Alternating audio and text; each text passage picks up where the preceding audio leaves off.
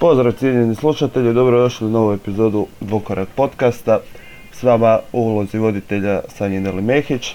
Ja kao gosti naš, to jest kao nemamo goste, standardna je ekipa Dvokoraka, Vid Horvat i Emir Fulurija. Dobro večer momci. Pozdrav. Momci, 19. dan bez košarke, karantena totalna. Živci čitavi, jeste vi još, jeste vi još držite, kako provodite dane?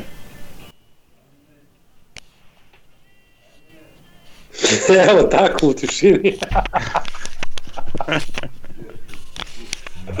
pa nije, mislim, nije se ništa promijenilo osim što nema NBA. Biti uh, stil života je isti, samo bez NBA, da, to je to. Pa mislim, kad, kad, kad, kad, ubaciš ovaj svakodnevicu, ubaciš jednu utakmicu i još jedno sat vremena razgovaranja o košarci, to je to. Da, aha, dakle sad, sad smo samo, sad je samo ovaj naš stvarni život izašao napokon na svjetlost. Hoćeš reći ovaj stvarni da nemamo života. Pa mislim, da. To sam, to sam upravo i htio reći. Samo što ljepše zvuči. Či, Uvijek može gore, Emir, uvijek može gore, pusti. može da prije... Možemo. Može. Možeš, E, možeš uvijek pratiti nogomet umjesto košarke, to je gore. To je istina. znam neke koji bi se složili s tobom. E, znači, 19. dan nemamo nikakvu viziju kako ćemo dalje, šta ćemo dalje. E, sve iz dana u dan sve više igrača ili članova stručnog stožera, vlasnika oboljeva od e, virusa koji hara svijetom i koji tek ulazi u svoju možda i najgoru fazu. Kako su vaša nekakva predviđanja? Općenito, kada vi mislite da bi mogli vidjeti nastavak lige? Da li uopće možemo ove sezone vidjeti nastavak? Pa ovo zadnje što smo pričali je bilo šta, uh, lipanj, da će se igrat uh, u lipnju, srpnju i kolovozu, ali to je najbolja opcija, znači postoji i dob- dobri izgledi da opće sezone ne bude, tako da iskreno nemam pojma uopće, O- što, što dani više odlaze nekako mi se čini da neće biti. Odnosno manje sam uh, optimističan, možda da se ne da se ne dodatno ne razočaram, ali uh, mislim da teško da ćemo s obzirom na situaciju tamo. Ne, ne znam, u najboljem slučaju u ljeti bez gledatelja, možda. Moje je mišljenje da će se uh, NBA sezona definitivno završiti. Uh, I to kada uopće nije bitno. Mislim, osim u slučaju neke baš no katastrofe koja nije nemoguća u, u SAD-u, jeli? Uh, a zašto misli da će se sezona završiti?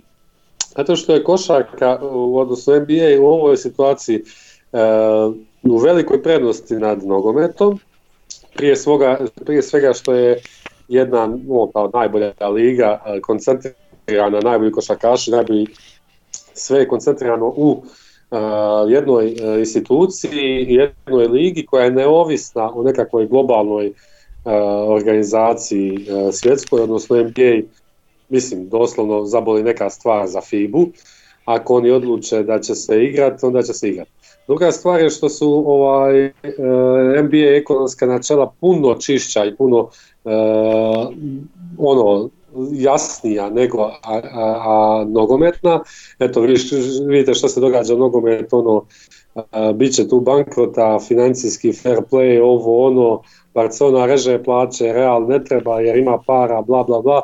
Toga u NBA-u nema. A, jasan je model financiranja, a, jasno je a, koliko donosi što i jasno je svake godine se jasno pravi salary cap prema onome prema jasno ekonomskoj pozna, računici bez nekih napuhanih brojki. E sad, da bi to, mislim, liga kakva je i svijet kakav je postojao do prije dva mjeseca više neće postojati, to nam je jasno. Ali da bi NBA zadržala tu nekakvu ekonomsku stabilnost, oni su, oni su po meni spremni žrtvovati dobar dio sljedeće sezone da bi završili ovu. Odnosno, ja se čak ne bi čudio da u slučaju potrebe sljedeća sezona počne tek za Božić, pa ako ova treba biti završena u devetom mjesecu, u devetom mjesecu će biti završena. Mislim da će oni pod svaku cijenu probati pronaći nekakav model da ne bi doživjeli totalni kolaps, a njima je puno lakše naći taj model kao što sam rekao jer su prije ovoga je ekonomski model lige mislim, ono, za uzor svim sportskim modelima, uopće nećemo pričati o prljavom kapitalizmu ili tome nećemo uvlačiti ovaj dio priče, ali ekonomski NBA liga super poslužena i jebi ga, playoff bez gledatelja i dalje donosi prihod. Tako da će se to morat napraviti, a igračima i drugu, u drugu ruku će biti što važnije da se ta sezona završi, jer bi bio onda prihod nekakav, tako da će salary cap biti pasti manje nego da se liga ne bi završila pa će plaća free agentima ove i sljedeće godine i 2022. i ko zna koliko će još trati biti veće nego da se liga ne završi. Ukratko, ekonomski Uh, apsolutno svima to odgovara, a NBA kao organizacija mislim da ima dovoljno instrumenta da ovu ligu, ovaj, da nekako to završi. Ne znam kako, nemam pojma kako, ne pitajte me za model, ali da će se završiti 99% ste siguran. Ovako, znači sada kako si ti si bi upravo sada e, kroz priču se dotako dva pitanja koja bi volio postaviti sada. Znači prvo pitanje je, znači već neko vrijeme se priča o potencijalnom prebacivanju početka sezone za Božić. E, razlog je da bi se došlo do što manje preklapanja sa NFL-om ili tega američkim nogometom koji svoj Super Bowl uvijek e, radi sredinom drugog mjeseca te da bi se više vremena stvari fokusirale na NBA ligu. A da li možemo to čak smatrati kao novim startom i početkom realizacije te ideje možda već ove godine? I ako da, kako bi se onda to odrazilo na olimpijadu iduće godine? Ne, mislim da je to prevelika promjena u ovom periodu. U ovom trenutku za ove stvari koje su se izdešavale da dođe do toga da, da će zaživjeti e, dugoročno takva ideja. Možda za ovu jednu sezonu kao što Emil pričao. Iako ovaj početak 9. mjeseca isto se tu kosi s NFL-om, treba vidjeti ovoga ako bi oni završili završavali devet, odnosno počinjali možda deveti mjesec do tipa 11 ili 12 mjesec, to znači da cijela završnica ulazi u NFL sezonu, isto nije baš uh, potpuno uh, prihvatljivo, ali uh, mislim isto se slažem da će probati završiti na bilo koji način, ali ovu sezonu će nekako, odnosno iduću će nekako skrpat, možda da bude i kraća sezona ako treba out varijanta, pa se tako odradio, ali će se onda nakon toga vjerojatno sve vratiti na onaj model koji bi trebao biti. Ali dobro, to opet sad sve govorimo pod pretpostavkom da se stvari e, do ljeta koliko toliko srede. Ja se slažem s vidom, znači neki dugoročno mijenjanje modela ovoga e, sa 82 utakmice se neće dogoditi jer je previše tu faktora, možda se dogodi ovo što je uh, Silver sada u zadnjih mjeseci najavljivo te nekakve izmjene unutar sezone, te nekakav kup, te nekakav playoff za osmo mjesto ili takve situacije, to nekakve e, stvari bi se moglo dogoditi da bi bilo super da sezona traje šest utakmica što se pokazuje matematički najboljim ovaj, za raspored složiti bi bilo najbolje, ali to se neće dogoditi. Bez obzira na sve, e, znači slažem se s vidom. Ova sezona ako potraje dugo, oni će sljedeću žrtvovat odigrati šest utakmica recimo, probati namjestiti na takav način i od 2021. na 2022. krenuti uh, uh, regularno. Sve. I, aha, Kažem, uz, uz, uz moguće te ove sitnice koje su najavljivane već. Razumijem, razumijem. Je to bilo pitanje, samo da te pitam, pardon, je to bilo pitanje tamo ili je to tvoje pitanje? Ne, ne, ne, ovo sad je moje, znači ovo za početak, malo da se dotaknemo trenutnog stanja i nekakvih potencijalnih budu, potencijalnih stvari za budućnost. E, imam još evo jedno svoje pitanje, ako nije problem. E, predviđa se veliki, veliki udarac e, ekonomski za ligu. Znači nekakve najbolje vari prognoze idu da će liga zbog ovog svega sada izgubiti najmanje 700 milijuna dolara, a ta cifra zapravo bi mogla ovako preći milijardu.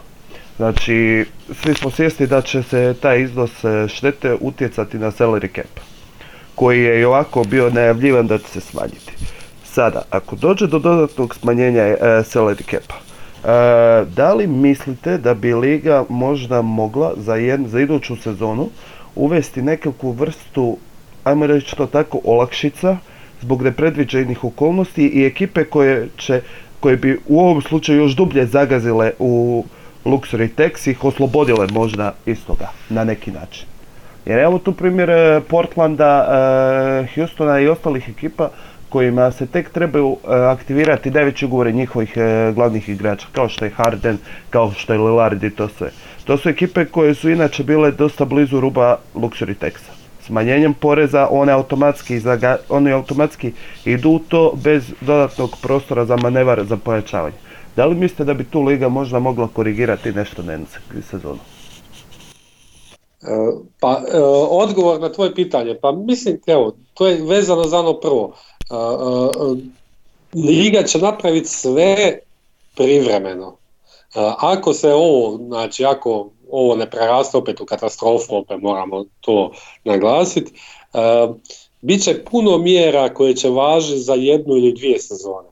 Morat će se to puno napraviti, ali kažem, ja stvarno mislim da, da, da je to u, ovoj situaciji potpuno najmanji problem, bit će problema i e, izgubit ćemo e, znači sve ovo što smo do sada što smo do sada znali o sportu će se promijeniti.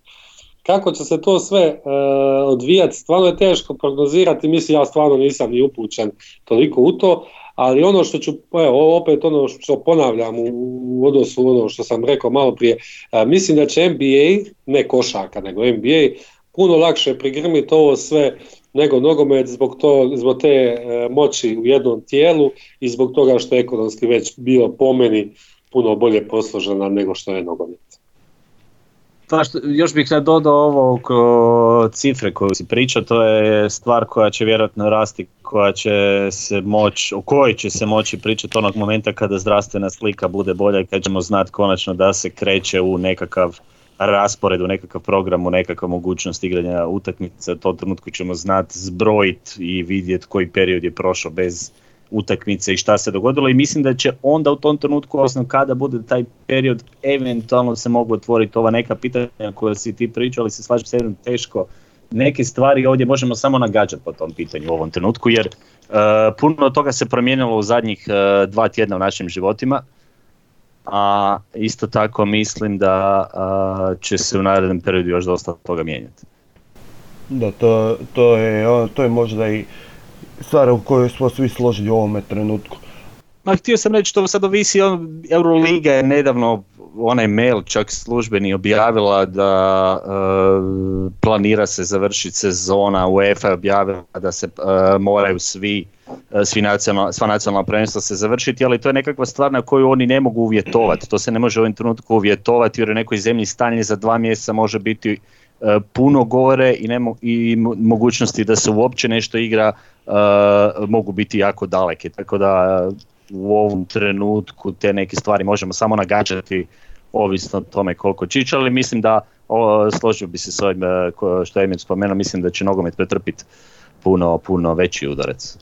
Evo, Puno veće promjene nego košaka, definitivno. Definitivno će, jer već sada se e, vidi da, da, da taj e, financijski fair play, navodni financijski fair play je bilo samo pokušaj mali mislim, previše tu muljaže u nogometu i iskreno, iskreno kažem, boli me briga za sve to skupa, ali kažem da mislim da je uh, ekonomski, ja, ja uvijek, uvijek imam uh, jednu, jednu foru sa NBA. Uh, znači, ljudi koji, o, nudio sam to i primjer, ljudi koji nemaju veze sa sportom i ne zanima i kad im a, a nekakvi su ekonomisti po struci, kada im predstaviš, kada ih približiš ekonomski model MBA se jako zainteresiraju za to.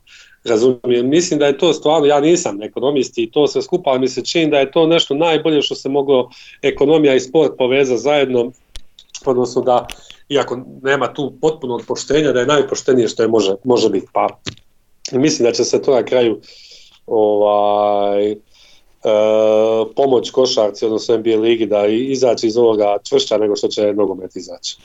Mislim, opet treba uzeti obzir, ništa neće biti isto kao prije, to moramo znati, ali NBA će, ja mislim, lakše to podnijeti. U svakom slučaju, košarka bi to trebalo podnijeti lakše od nogometa, evo čisto samo informacije radi, slovački nogometni klub Žilina, znači koji je, znaju ga e, ljudi na ovim prostorima, E, je objavio bankrot i od e, prvog četvrtog ide u likvidaciju. Je zbog, najviše zbog udara od korona. Tako da eto već su tu počele padati prve žrtve. E, već smo rekli, znači, mnogo toga se promijenilo, mnogo toga će se promijeniti u našim životima. A idemo sad malo preći na pitanja. Jedno pitanje koje se možda može najviše nadovezati na to je postavio Ivan Miloš koji, koji pita ovako. Kojim franšizama je ova stanka odlična stvar, a kojima je užasna? Naravno, gledamo sportski jer nikome ova stanka nije dobra. Pa mislim, kad govorimo sportski, e, sigurno da naj, ova stanka najviše ne odgovara ekipama koje su se uh, napunile svom municijom, kako se to kaže, za uh, titulu i znamo koje su to ekipe, ekipe koje su imale dobar ritam i ekipe koje su godinama neki glavni igrači poput Jamesa i Lakersa, to su znači Clippers i to su momčadi kojima sigurno ne odgovara ovo jer su oni bili spremni sad ovog trenutka, odnosno za mjesec dana, uh, igrati i biti u borbi za potencijalno naslov ukoliko dođe do one varijante u kojoj smo pričali da se možda i u najgoroj onoj opciji ukine sezona, naravno da će tim ekipama najviše štetiti jer oni su izgubili jednu cijelu godinu uh, i automatski onda sljedeća ona godina uh, je ogroman free agency i Janis nam je tu sa Milwaukeeom. Znači mislim da svim tim ekipama na neki način Milwaukee, Lakersima i Clippersima kad bi išli sad još gledati ugovore određenih igrača, naravno da im Eh, da tim ekipama najviše ono kako se kaže eh, gori pod eh, petama što se tiče vremena, čisto govorimo ovoga o tome da će igrači biti godinu dana stariji da, da, da za neke to puno znači.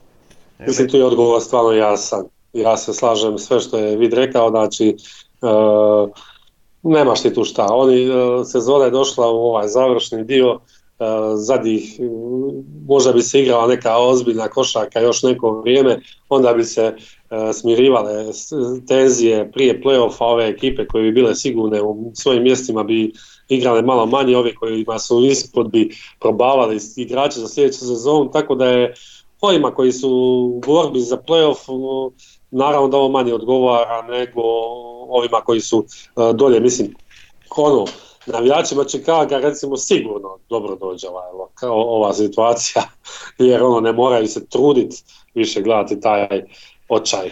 I ovaj, pa eto, ukratko to je to. Evo imam jedno pitanje sada, kad smo još kod ovoga, znači na pamet su mi pali odmah Pelikanci koji su povratkom zajedno uhvatili strašnu formu, bili te su počeli ozbiljno disati za vrat e, Portlandu i Memphisu, koji su Memphis koji je osma ekipa na zapadu, te Portland kao deveti. E sada, e, ako bi se počelo vraćati, da li vi mislite da je ovo možda idealno vrijeme da se uvede e, wild card runda te da se proba sa ekipama znači, koje se nalaze od 8. do 30. mjesta na zapadu, a koje su smještene u šest pobjeda razlike, da se s njima proba napraviti taj wild card turnir preko kojega bi se odlučio posljednji e, sudionik za doigravanje. Pa, o, ako bi bilo malo vremena, ideja nije sama po sebi loša, da se na neki način e, što pravednije pokuša omogućiti ovima koji se bore za playoff da nekako izbore, a ovi koji su unutra jednako bi bili unutra, pa ajmo onda tako završiti i nakon toga igrati opet. Sad ne znam kakva su opet e, pravila, odnosno da li se smije, odvjerojatno se smije usred sezone tako nešto napraviti. Ovo izvanredna situacija pa vjerojatno se i može, može donijeti tako neka odluka. Mislim opet kažem, mene je općenito ta ideja vrlo interesantna, da jednu dodatnu draž, pa opet e, sigurno sam više za tu ideju nego recimo da se sad po ovom aktualnom poredku odluči i igramo playoff odmah. To svakako. Ma mislim ideju oko playoffa za zadnje mjesto je ono patentirao Bill Simmons, valjda je već ima ono ne znam 10 godina koliko već i to je toliko briljantna ideja da bi ja to uvijek radio i čak ne ono ograničio me bi sve, ono, sedam mjesta je bilo fiksno, ostalo bi, ostali bi se igrali za osmo i doviđenja. I mislim da je to jedini, e, ako će pauza potreba duže, a hoće, mislim da je to jedini smisleni način, znači e, je li, e, hoće li uključiti 15. i 14. ekipu iz konferencije, potpuno nebitno, ali od prvi sedam je i tako prvi sedam da ostane i za osmo mjesto da se bore ostali, to je potpuno legitimno. Mislim da, a to je ono, to je ono što je i, i o čemu smo pričali u prvom pitanju na početku podcaste kad smo ovaj e, kad smo spominjali kako je Silver će neku kozmetiku najavljivo, eto to je jedna meni super ideja koji je on koji je on predložio da bi se mogla dogoditi. Sad vidjet ćemo. Dobro, znači evo ga, idemo onda dalje. E, da vidimo, znači imamo nekoliko pitanja vezana za Brooklyn, a jedno, evo ga stavit ćemo to u jedno, znači e, što mislite kakav će Durant biti kada se vrati na parket poslije nekve ozljede i samim tim što očekujete od Brooklyna iduće sezone sa zdravim Durantom i Irvingom, a drugo pitanje bi se moglo nadovezati da to i glasi ako se Durant i Irving vrate za playoff poslije pauze, kakve šanse dajete Necima? Moram priznat, pročitao sam ovo pitanje na, na, na to i moram priznat da me stvarno jebeno zaintrigirao. Mislim, zamisli totalno dobru foru, ono, ako se ovo sve ono, odgodi da recimo se igra, da počne se igrati šta ja znam, u sedmom mjesecu.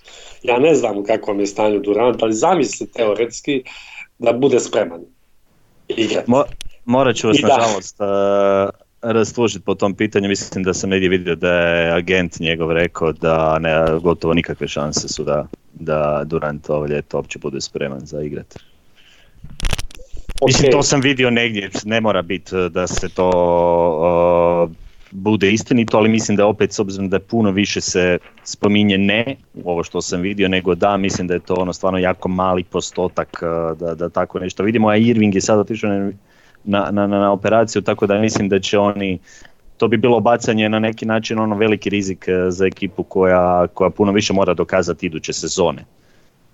Pa definitivno se slažem s tobom, ali samo ti kažem... Pa znam, ma ono. znam, a mislim, misli da se, dobro, Warriorsi ne stignu, evo više recimo uhvatiti ali, ali ima, ima nekih situacija, recimo uh, Portland bi mogao sa Nurkićem zdravim biti još puno bolji i možda uhvatiti tu nekakvu poziciju, to se sad nešto takvo pojavljuje, a ne znam kako mi je stanju vol, da li bi vizarci koji su bili u dobroj situaciji uh, mogli s njih nešto, ali dobro, to su sad nekakva nagađanja da li kako, ali mislim, mislim da, da ako ćemo vidjeti košarku da će biti nekako u ovom postojećem stanju otprilike plus eventualno ovi igrači koji su bili već pred uh, dolaskom nazad.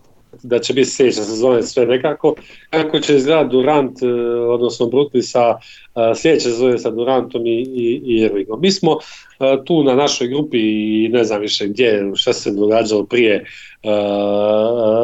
prije nulte godine, prije korone, već pričali je li Brooklyn platio vel, preveliku cijenu dovođenjem Duranta. Moje, moje je uvijek bio stav da kad imaš mogućnost dovesti Duranta da ne pitaš za cijenu, pa makar ta cijena je bila i sve ostalo što se događa oko toga. E, kako, kako će Durant, kako će Brooklyn a, izgleda sljedeće sezone? Pa mislim, e, ako Durant bude, ne znam, 70-80% spreman odmah na početku sezone i bez obzira na sve mušice i sve ono što prati Irvinga, mislim, pazite, to je ono, ozbiljna ekipa. Iz ove sadašnje e, postave, ja mislim da njima istječe ugovor Joe Harrisu, je li, jesam li u pravu, nemam pojma, ovaj, a svi ostali da imaju ugovore. I to je, mislim, jako duboka ekipa sa čovjekom koji je top 5 igrača lige, kad je zdrav, mislim, ne znam kako će izgledat, jer previše problema se dogodilo ove sezone, ali ja vjerujem da je to ekipa koja ono bez problema može biti, neću reći glavni izazivač, e, isto sigurno ne, ali ono u top 4 moća isto da sljedeće sezone po meni može biti. Sad hoće li, to je teško. Ne, na kraju se ispostavilo koliko god sam bra, branio Kairija sve ove godine da je stvarno nezahvalno prognozirati bilo što kad je taj igrač u, u tvojoj ekipi. Evo samo da se nadodam, iduće sezone ističe ugovor Joe Harrisu i Wilsonu Chandleru, od, ajmo reći malo ovih rotacijskih igrača, svi ostali ostaju ovdje. Pa do, Chandler je nebitan kad se vrati Durant, tako da je onaj, e, realno, realno onda, znači samo je, samo je pitanje Joe Harris kojeg vjerojatno neće moći zadržati. E, da, nemaju šanse da ga zadrže sa ovolikim, evo ja sam otvorio, tako da, ok, to, on će im faliti, ali nešto će smisliti već. E, sad idemo dalje. Aca Plavi, naš vjerni pratitelj, zanima ga sljedeće. E, ima, ima dva pitanja, tako da idemo s prvim. Da li vidite Miami kao šampiona u sljedećih par godina? Imaju mladi tim, dosta prostora u salary capu, te dosta pikova, s čim se ne bi baš složio, ali dobro.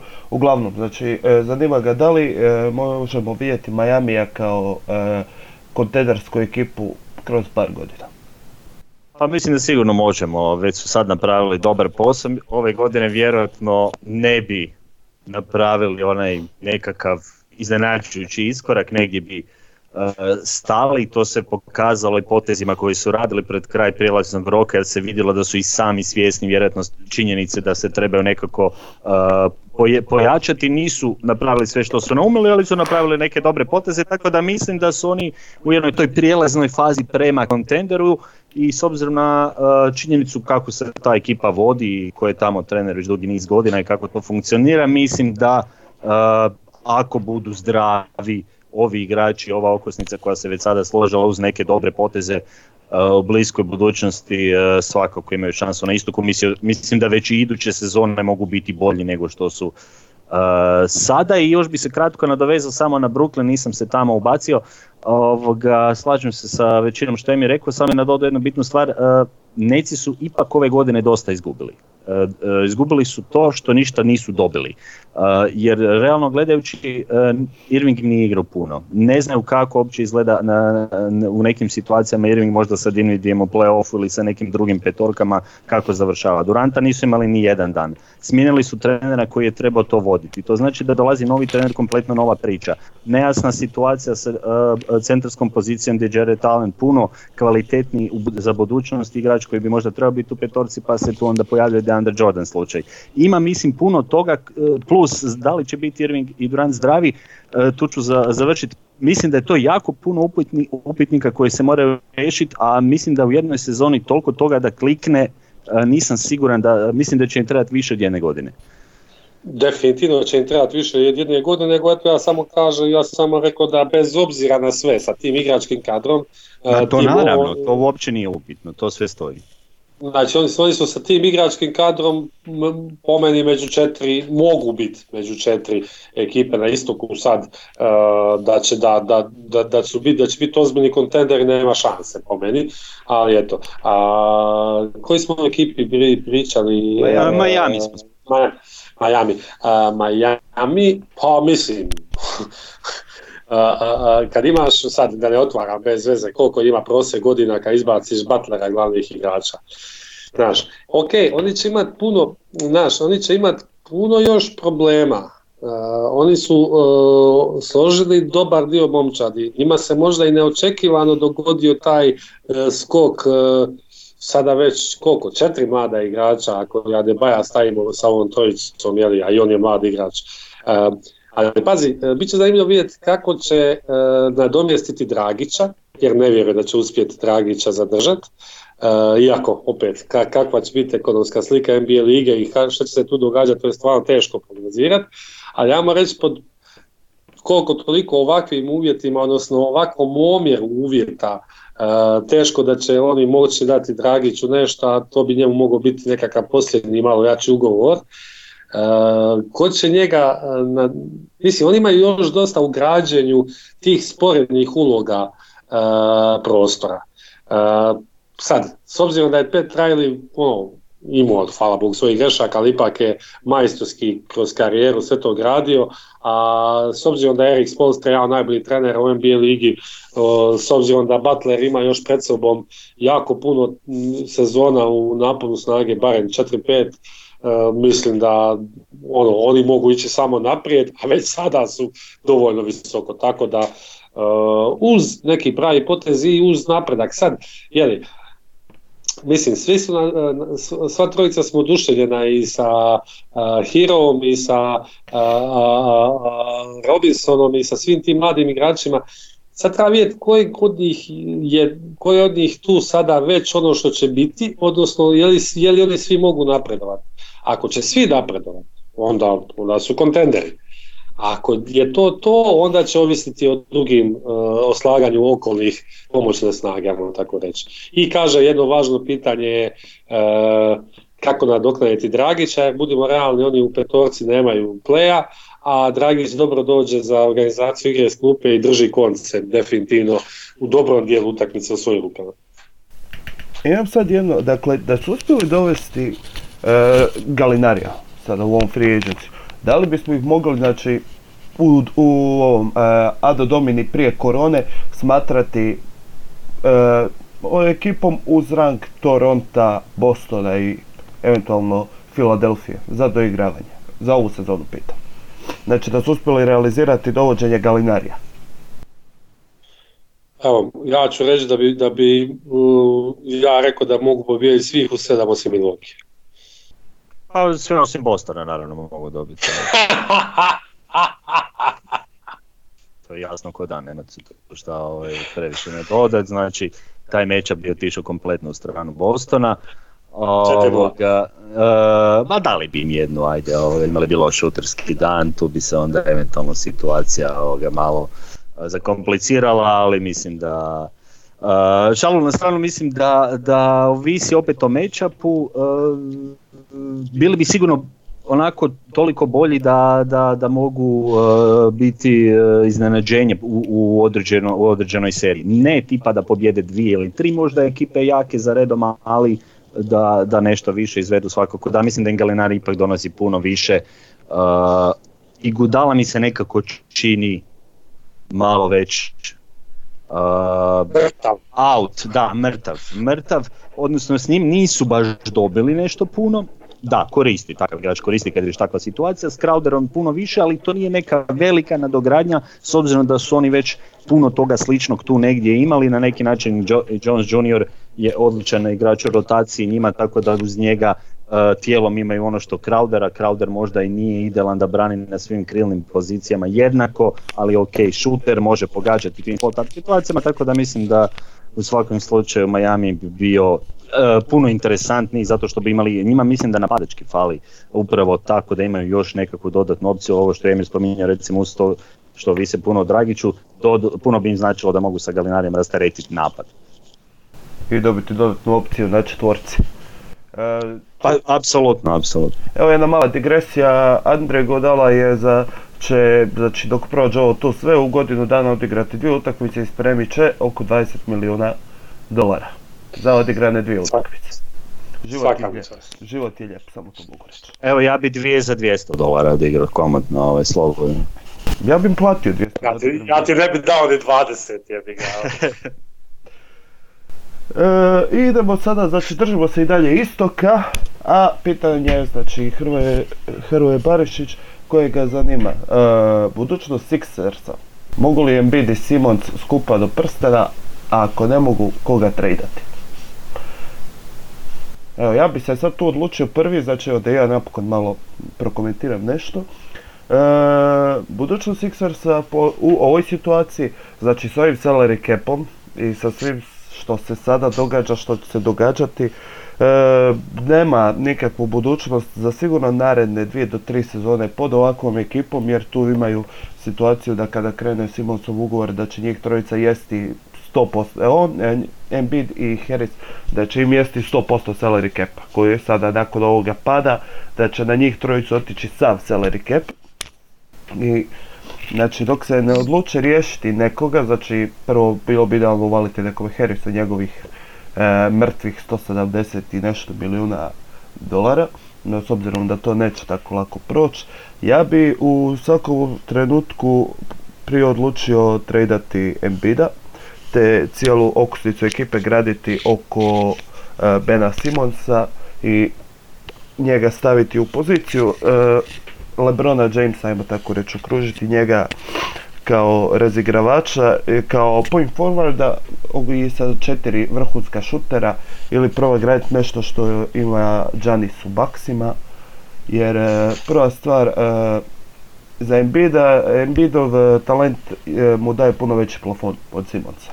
A i za Embida bi se mogao dobiti puno veći povrat od neke ekipe koja bi htjela riskirati s njim, kao na primjer Nixi koji bi dali valjda i Madison Square Garden samo da ga dovedu. A jednostavno ja njemu koliko god on talentiran bio u oba smjera, a, njegovo zdravstveno stanje mene, kod mene jednostavno ne uljeva dovoljno povjerenja da bi ja odlučio graditi e, ekipu oko igrača koji do sada nije uspio spojiti jednu sezonu sa barem 60 utakmica ako se ja ne. Ili ga muče ozljede, ili ga muči tjelesna forma, e, muči ga manjak motivacije, e, odigra dvije utakmice na razini top 5 igrača, narednih 10 utakmica ga nema nigdje. Znači, kada sve to uzmemo u obzir, ja bi ipak se odlučio za mlađeg, zdravijeg i igrača u vidu Simonsa koji bi možda jamči veći plafon na razini ekipe nego za Ebida. E, Emire, koje je tvoje mišljenje vezano za to? Pa ovako, prvo je, mislim da, da, da, da, da, da je ono, Znači prije početka sezone sam sumnjao u ovu ekipu Filadelfije, drago mi da sam pogodio tu, ovaj, kao što sam promašio u većini drugih slučajeva. To je jedino što si pogodio. ovaj, mislim da je to cijeloj priči uvijek je problematično ovaj, spominjati priču i kako ne funkcioniraju Simons i Embiid, da onda čovjek zaboravi da gospoda Tobias Harris i Al Horford godišnje zarađuju 60 plus milijuna dolara, ali to ko zna dokad. To ni oni sami ne znaju, vjerojatno dokad će i Philadelphia plaćati. Znači, nije stvar ni u Simonsu ni u Embiidu, stvar je u tome da imaš ova dva čovjeka koja ne vrijede toliko. I, i, i, i pošto ti ugovori s njima traju koliko traju, ti si osuđen na ono, ne znam ja šta, ne, ne znam na što je Philadelphia osuđena, ali ovaj, kako to riješiti ne znam, ja ne bih tradeo Embida nikad, ako bi se morao odlučiti ili Embida ili Simonsa uh, tjera dalje, ja bi tradeo Simonsa, iako, bi, iako ja vjerujem da će Philadelphia probat zadržati njih dvojicu pod svaku cijenu što, što duže moguće, tako da ne znam, mislim da je, da, da je ono ovo sve što se događa u Filadelfiji potpuno besmisleno, da nema Shake Miltona na, e, e, i, i Furkana Korkmaza, bila bi sezona potpuno nebitna. Shake je moj čovjek. Sorry što sam. Shake, shake, je, shake je moj čovjek, samo sam to htio reći. Shake, shake baby shake. Ali uh, ono što ja moram priznat, da je meni od kako su smijenili Sema Hinkija drago da se sve što se događa u njima negativno meni je drago. Zato što je taj, ja, e, e, ja, ja uvijek volim te radikale, znači ono, neću reći da je proces bio fantastična stvar, ali cijenio sam njegov pristup o, do kraja. I onda su mu oduzeli kad je trebao doći, kad je trebao pobrat šlag, uh, oduzeli su mu igračku, uh, i sada neka im, neka pate i da da bili zadnji sljedeći sto godina. Ne, još bolje. Ne trebaju biti zadnji, neka, neka uvijek budu peti u, na istoku ispadu u prvoj rundi. To je najveća ono, ne možeš ništa biti gore, nego biti peti, da nemaš ni prednost domaćeg terena i uvijek ispadneš. Ono. To je to, eto. Boli me briga za Philadelphia, zaslužili su Hinky, my man, ja znam da se ti smiješ negdje i svaka ti čast. Pa mislim da su puno toga zeznuli kroz uh, zadnje godine. Što se tiče tih uh, ima tu igrača, znamo i nekoliko primjera dobrih igrača koji su otišli iz eh, Filadelfije da su malo dobili natrag možda na kraju u toj priči, iako su dobili natrag nešto, odnosno kada se išlo recimo dovoditi nekakve igrače pa onda probat, probat nešto napraviti ko, kad su se rješavali Covingtona i Šarića, kad su imali dobru kemiju, pa Butler, pa nije, pa ajmo opet. Nekako meni se uopće ne sviđa to, nekako mi se čini baš malo na silu, ali opet oni su nekako složili potpuno drugačiju konfiguraciju od svega onoga u kojem NBA ide, a opet bi htjeli igrati sad možda neki put uh, uzimati šuteve koje opet ti igrači, ovo što je mi rekao, mislim da Horford i Harris imaju uloge koje uopće ne odgovaraju ovome uh, najbolje što, što bi trebali Embiid i Simons i onda kad tu još dodamo njihove uh, uh, uh, ugovore, kad dodamo i da Horford je svake godine sve E, sve više pada u nekim segmentima, više i fizički ne može možda toliko i, e, e, pratiti ritam, jednostavno mislim da dugoročno taj klub će imati još problema da će još donositi nekakve odluke koje neće biti dobre. Da li ova sezona mogla dobro završiti, sumnjam s obzirom da ove ozljede, ti si pričao ozljedi Embida, ali ja bi tu nadodao da imamo probleme i sa Simonsom. I još u sve to jedna stvar koja mene smeta kod Embida i Simonsa, to je što prođe cijelo ljeto, njih dvojica dođu u novu sezonu, i one dva, ona dva nekakva segmenta koja bi možda trebali barem malo popraviti, to je Embiid fizička spremnost, a Simons šut, oni jedan i drugi su po, ovoga, praktično na, u istom stanju nego godinu prije toga, ispravite me ako grešim, što je u biti po meni jako loš znak da njih dvojica ne ulažu u nekim stvarima dovoljno u sebe.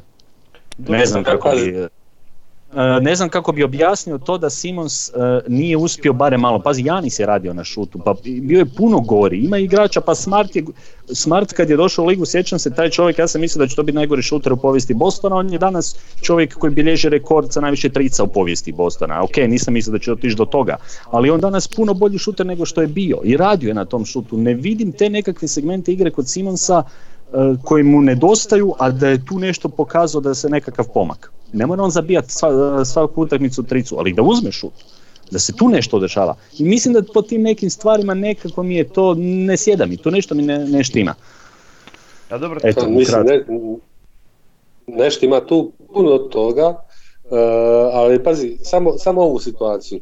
Ajmo izbaciti iz ove ekipe Josha Richardsona i Tobiasa Harrisa, evo, Horforda ostavite, i, ako treba, i umjesto njih stavite uh, Covingtona, Šarića, Šamea, Chandlera, Majka Muskalu i... I Holmesa, imaš Holmesa.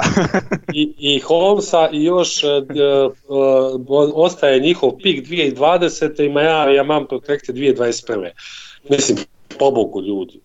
Ono, oni su toliko toga lošeg napravili prošle godine dovođenjem, rentanjem Butlera, pa nakon toga kako se zove, dovođenjem Harrisa, da stvarno neka im. Eto, stvarno neka im i, i na kraju se ispada da će im Horford ući onaj zadnju nekakvu godinu ugovora kada će biti u puno manja minutaža i, i manje koristan, a bit će poprilično veliki iznos.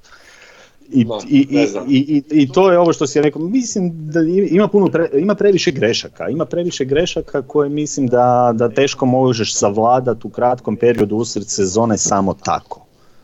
Mi, da bi to tu bio nekakav iskorak. Ne znam, oni bi možda mogli dobiti nekakav matchup u playoffu protiv nekoga, ali to je jedna od onih ekipa koja može ispast u prvoj rundi i može otići do finala istoka i uzeti istok. Mislim, stvarno jedna čudna čudna, čudna situacija, ali nije budućnost briljantna. Slažem se. Da završimo sa, sa pitanjima. da, da, da riješimo uh, grad bratske ljubavi. Uh, znači, Srđana Prelića zanima, da li je Denver dosegao vrhunac sa ovom ekipom, imali Šarić budućnosti u Sanci? Mogu ja, mogu ja, mogu ja. Uh, vid, reci. Neka ide slobodno, ajde. E, e, e, sjećate se, prije svega vidi s tobom sam više pričao od toga, od kada sam ja pričao da Denver mora tradat nekoga, da, da je ova ekipa prenapučena. Jednostavno, oni su imali previše istih igrača, isto kvalitetnih igrača. Na kraju evo počeli su nešto raditi na smanjenju tog pritiska, ali mislim da oni moraju riješiti to, to glavno pitanje ono Gary Harris ili Will Barton, njih dvojica jednostavno svaki ima svoje prednosti i nedostatke, njih dvojica po meni ne mogu biti zajedno u jednoj ekipi. druga stvar je puno veliko pitanje je Jamal Mari drugi igrač kontendera s obzirom na, na plaću koju ima, da sve bi trebao imati, pa ja nisam baš uvjeren da je to takav igrač. I ovaj, ima oni puno nepoznanica, e, mislim da, da oni u ovakvom rosteru ne mogu napraviti dalje ali imam neki osjećaj da njihova uprava svača i da bi moglo uh, povući nekakvi dobri potezi. Evo malo su otvorili prostora za portera što bi moglo biti dobra stvar. Morat će donijeti odluku uh, na poziciji četvorke šta će raditi u budućnosti, ali njima velika stvar, pazi, njima istječu Paul Millsap i Mason Plumlee 45 milja ono, ove, ove, ove ljeto. To je jedna stvarno predivna stvar, iako su i dalje krcati sa plaćama, ali jedno malo rasterećenje će im dobro doći i oni, će, oni imaju pred sobom pitanje kako popraviti roster, ovakav roster ne može biti ozbiljan kontender, ako je to ono što nekoga zanima. A koga treba dovesti, to je sad jedno zajebano pitanje na koje ne znam, ne, ja ne znam, znam odgovor ako bi bio njima komplementaran. Mislim, ako, ako je Mari ostaje tu, a on ostaje tu, Ne znam, eto vide imaš li ti ideju koga bi ti doveo u Denver da, da, da bi to postao kontender, osim LeBron James. Pa pričali smo, mislim da je bilo kad prije, kad je bio trade deadline, da, dobro to je bio, taj igrač bi pasao jako puno ekipa Joe Holiday da bi bio jedna vrsta igrača koji bi uz Marea možda jer je drugačiji tip u nekim segmentima funkcionirao. Naravno, uh, nisam, uh, mislim sjajno bi im došao jedan uh, bil, ali ja sam ipak više u smjeru ovo što je Emir čak pričao. Ja bi micao Mareja. Ali opet, to bi bilo vrhunski. Ali, ali ja bi micao Mareja prvog, recimo. Ali to je potez koji mislim da Denver neće nikad napraviti na takav način.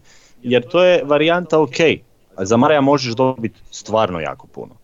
Mladi igrač, uh, raste u nekakvim segmentima, jako puno ekipa bi ga tražilo, ali mislim da ono što bi oni mogli dobiti za, natrag za njega, ako bi se stvarno usmjerili na nešto što e, na neku ekipu gdje ima nešto što im baš odgovara, tu bi onda možda, možda napravili jedan dobar zaokret jer mislim da ako Porter ostane zdravi, postane jedna vrsta igrača koji može dosta koristiti u toj rotaciji, pa uz i ovaj, ovakav Gary Harris obrambeno i ovako može koristiti, to nije nikakav potrošač velike lopte, ako ne može biti dobar uvijek ga se može e, tradati. Mislim da nekako bi tu napravili najveću promjenu, ali opet isto, mislim isto sam mišljenja ovo što Emir kaže, ne vjerujem da je Mari drugi igrač, ne vjerujem da ova ekipa sa Marijom Jokićem može nešto više napraviti od ovoga što je bilo do sada svoga, ja i dalje stojim kod svoga mišljenja. Prva stvar mići, mići trenera, druga stvar mići Mareja, a nakon toga ta ekipa može osvojiti sve. Dok god je ona prevara njima na klupi, ja toj ekipi nikada neću vjerovati da će doći dalje od finala konferencije i to u najboljem slučaju. Polufinale plafon za njih uvijek dok je ona prevara od Malona na klupi. Eto. Da, evo, evo to, to možemo za kraj ovako staviti, evo gotovo je, Sanjic ispucao. Čekali smo ovaj dio, šalim se. Ajmo još dva, Ajmo još dva, tri pitanja proći, imam već spremno. E, da vidimo, e, šta mislite kakav će biti Golden State iduća sezona i vaše neke pretpostavke za Viginca i draft pick? Spremali se veliki trade paket za novog superstara. kontenderi ne sprema. Ja isto mislim da će biti kontenderi i isto mislim da, da, da neće spremati. E, nema, nema potrebe da se, da, se ide u nekakav e, trade, sad se mora testirati, teoretski bi se mogao dobro uklopiti, a puno važnija je stvar da će oni sa tim top pikom imati i mladog igrača na ruki, vrhunskog mladog igrača na ruki ugovoru nego što im može donijeti bilo koji superstar. To je puno važnije, jednostavno. A da li smo... Pa, e, reci. jedno ovako, da se nadovežem do to pitanje.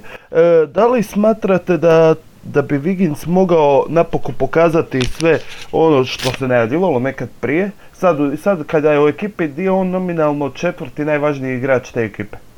Ako uzme obzir da idu pa, Steph, Clay, Draymond. Pa ja mislim da je Wiggins rijetko mogao dobiti bolju situaciju ili priliku da, da si promijeni tijek karijere. Nekoliko je razloga. Prva stvar, Mislim da nigdje neće imati manji pritisak nego ovakvim Warriorsima iduće sezone gdje će biti treća, četvrta opcija igrač koji može na neki način, neće, neće se od njega konstantno tražiti, a opet će biti u jednom krugu igrača u jednom sustavu koji je pozitivan, koji je uh, atraktivan, koji je napadački i koji mislim da u tom jednoj priči da će se za njega napraviti dosta prilika, da će mu se dati šanse i mislim da je ovo njima onaj, onaj, onaj nekakav dio koji su koji, do kojeg su u biti došli zahvaljujući potezu prošlo ljeto kad su uzeli Rasela za Duranta da ništa ne izgube, e, da na neki način naprave prijelaz do ovog nečega, nismo znali što će biti točno, ali e, na neki način smo, barem sam ja pretpostavljao, ostalom da sada ispomenemo ovoga,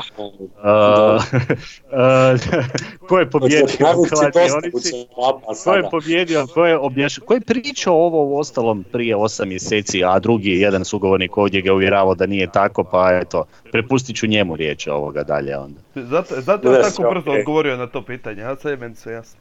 Ne, ne, ne, pa misli, ja sam pošteno rekao, sad nisam tvrdio da to neće biti tako, nećemo se ulaziti u detalje, ja sam izgubio okladu, dobit ćeš čim, dobit ćeš tri večere, samo neka se ovo završi. e, imam jedno pitanje vezano za te oklade. samo kratka digresija na pitanje. E, rekli smo bili da to traje, da kada se to kad završi sezona, da ćemo to štako ne završi sezona, štako je prekinu samo.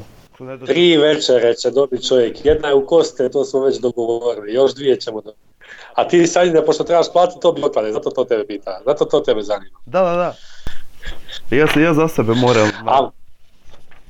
Ajmo na pitanje, ajde, ajde. Emire, dometi e, Kobija Vajta i da li Bulls treba graditi tim oko njega?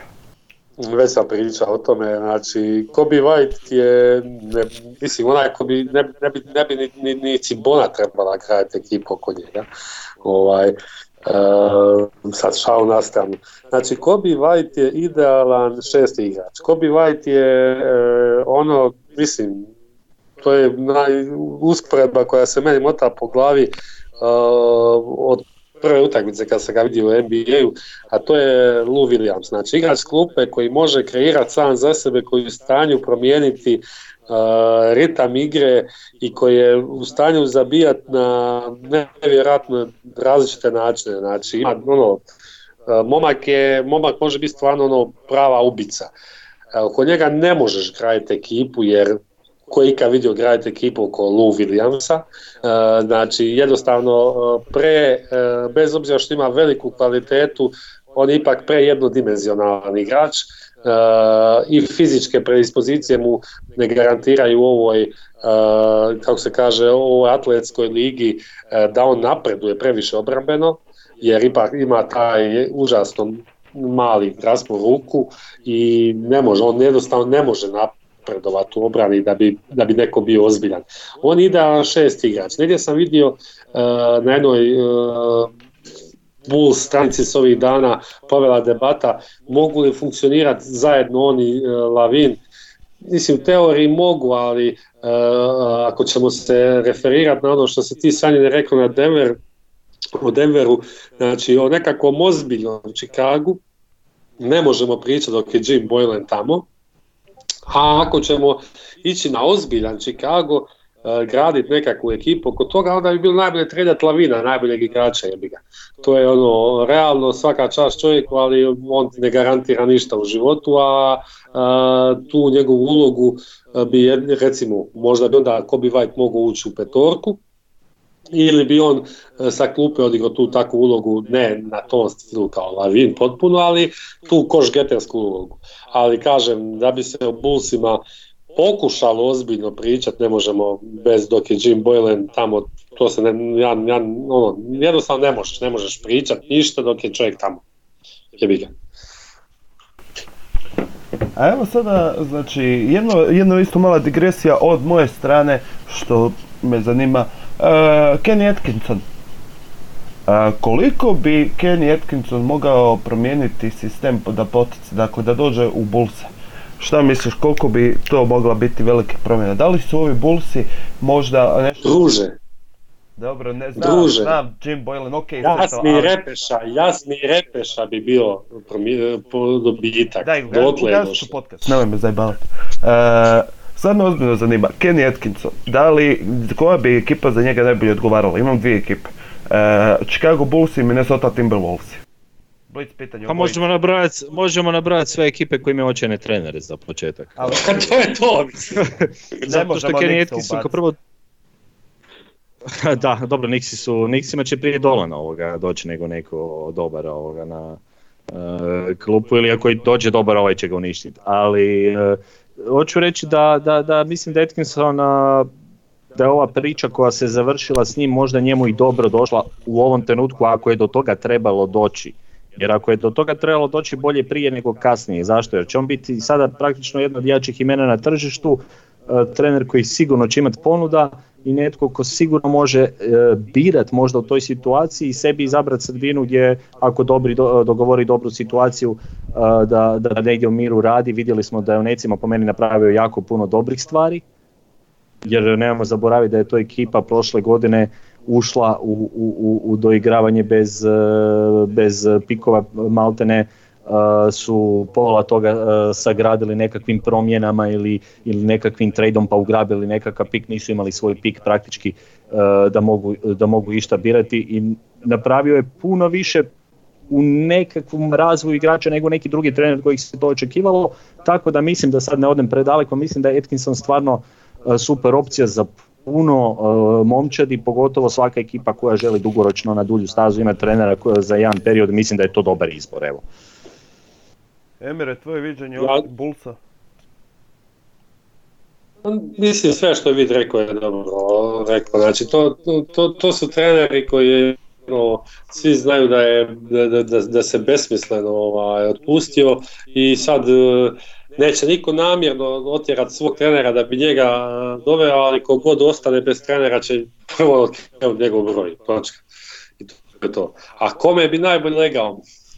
Kogod ima dva, tri mlada igrača a svi imaju dva, tri mlada igrača, razumiješ, znači a, a, a, opet i tu ovisi, znaš, ono, a, bili legao dobro Sakramentu a, dok je Vlade Divas tamo, ne znam, bili dobro lega, legao New Yorku dok New York postoji, ne znam, A, razumiješ, bili a, dobro legao u Chicagu dok je, dok je vlasnik, dobro, ok, sad je svi malo preuzeo izgleda koncept, pa to malo bolje izgleda, ali dok, je, dok su ova dvojica u uredu na GM-u ne znam, znači puno je tu još ono e, stvari, ovako na pamet stvarno slažem se Minnesota i Chicago e, izgledaju kao dobar ulov, ali ovaj, mislim da su Minnesota i Chicago dobar ulov za bilo kojeg trenera, jer e, evo ja konkretno kao navijač Bullsa ti imaš tu jako puno talenta i jako loše vođenog talenta. Tu, će, tu, bi, tu bi stvarno svaki trener koji ima ikakvu ideju će napraviti veliki pomak u odnosu na gospodina Bojlena. Razumiješ što ti hoću reći? Da, Tako da, da, da je tu tu je, baš, tu je baš super situacija za svakog trenera. Ko, doći u Chicago, vrhunski, imaš ono a, jako puno talenta i jako lošu ekipu. Jako loša ekipa. Šta će ti bolje od toga? E, zato ja nekako preferiram možda više Minnesota jer prvo e, vratit će se, opet će se obnoviti ta Russell e, Atkinson suradnja jer nemojmo zaboraviti da je Russell pod njegovim vodstvom igrao najbolju košarku u svojoj karijeri i bio izabran za All-Star igrača e, u posljednjoj sezoni u Brooklynu. E, S druge strane imaš uz to i Karla Townsa, znači od kojeg napokon možeš izvući potencijal.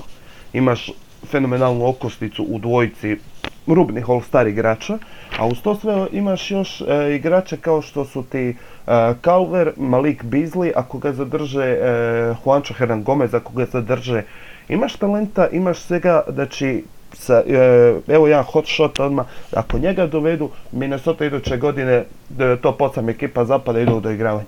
Ako dovedu Atkinsona, sada govorim, hot shot jedan.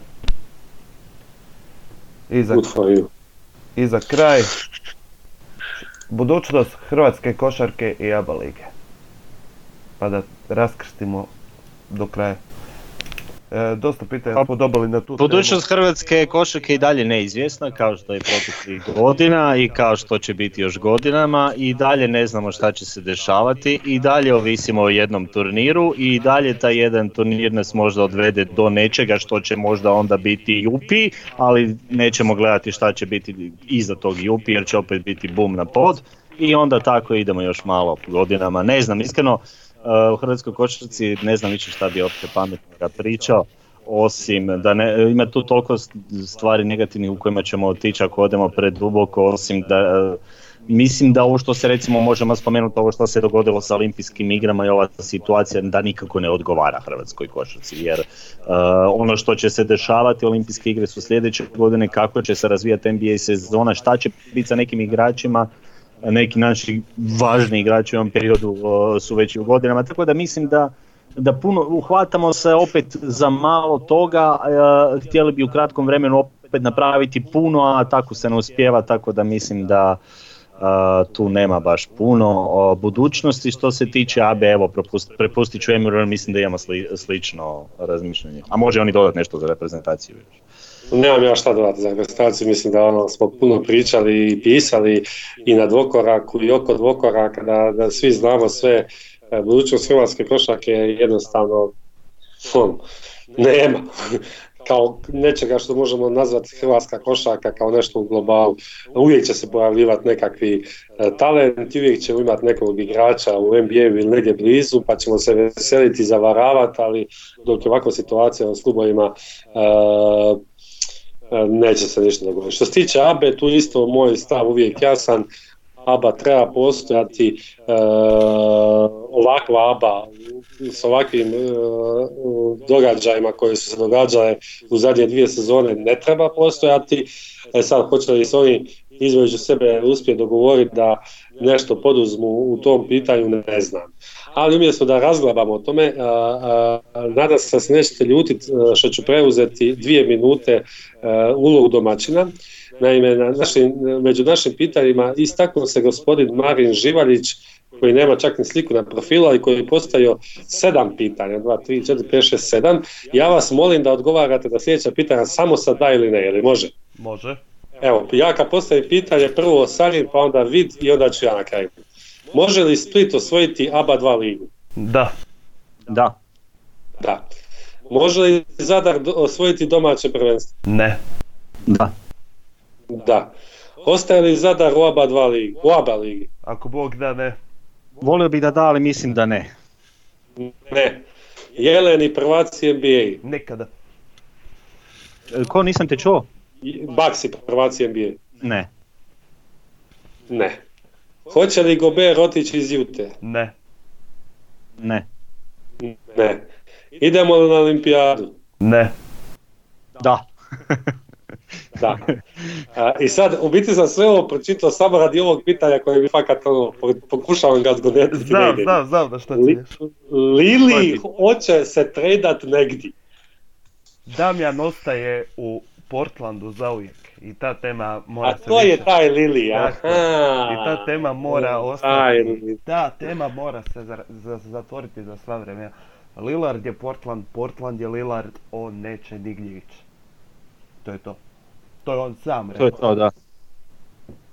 I čak ima Ja još, bih isto rekao ima da... još jedno pitanje ispod toga. Čekaj, samo da ja kažem da Lillard će otići negdje, e, tamo negdje pred kraj karijere da uzme prsten jer ga s Portlandom neće uzeti. Čak- Pozdrav Igoru Čukoviću, gdje god on bio. Čak mislim da i ne, da neće, da će radije ostati bez prstana nego ići lovit negdje. Ne, nije mi tip koji bi se prodao za šaku dolara za prsten, ja. Ne, ne pari mi ka taki. Svi su oni, svi oni, oni hoće prsten. Hoćeš da se Durant proda za šaku dolara. Za mm, više šaka dolara. Da. Zato, Gospodine Vodniče, predajem vam mikrofon. Znači, momci, hvala vam što ste odlučili odvojiti svoje vrijeme, što ste me napokon odlučili skinuti iz dnevnog reda, što bi se reklo. E, nadam se da ćemo u nekim boljim vremenima opet si- naći, snimiti još nešto kvalitetno, a do tada, dragi slušatelji, hvala vam na vašem slušanju. E, srdačan pozdrav i naravno pratite dvokorak. Bok. Pozdrav!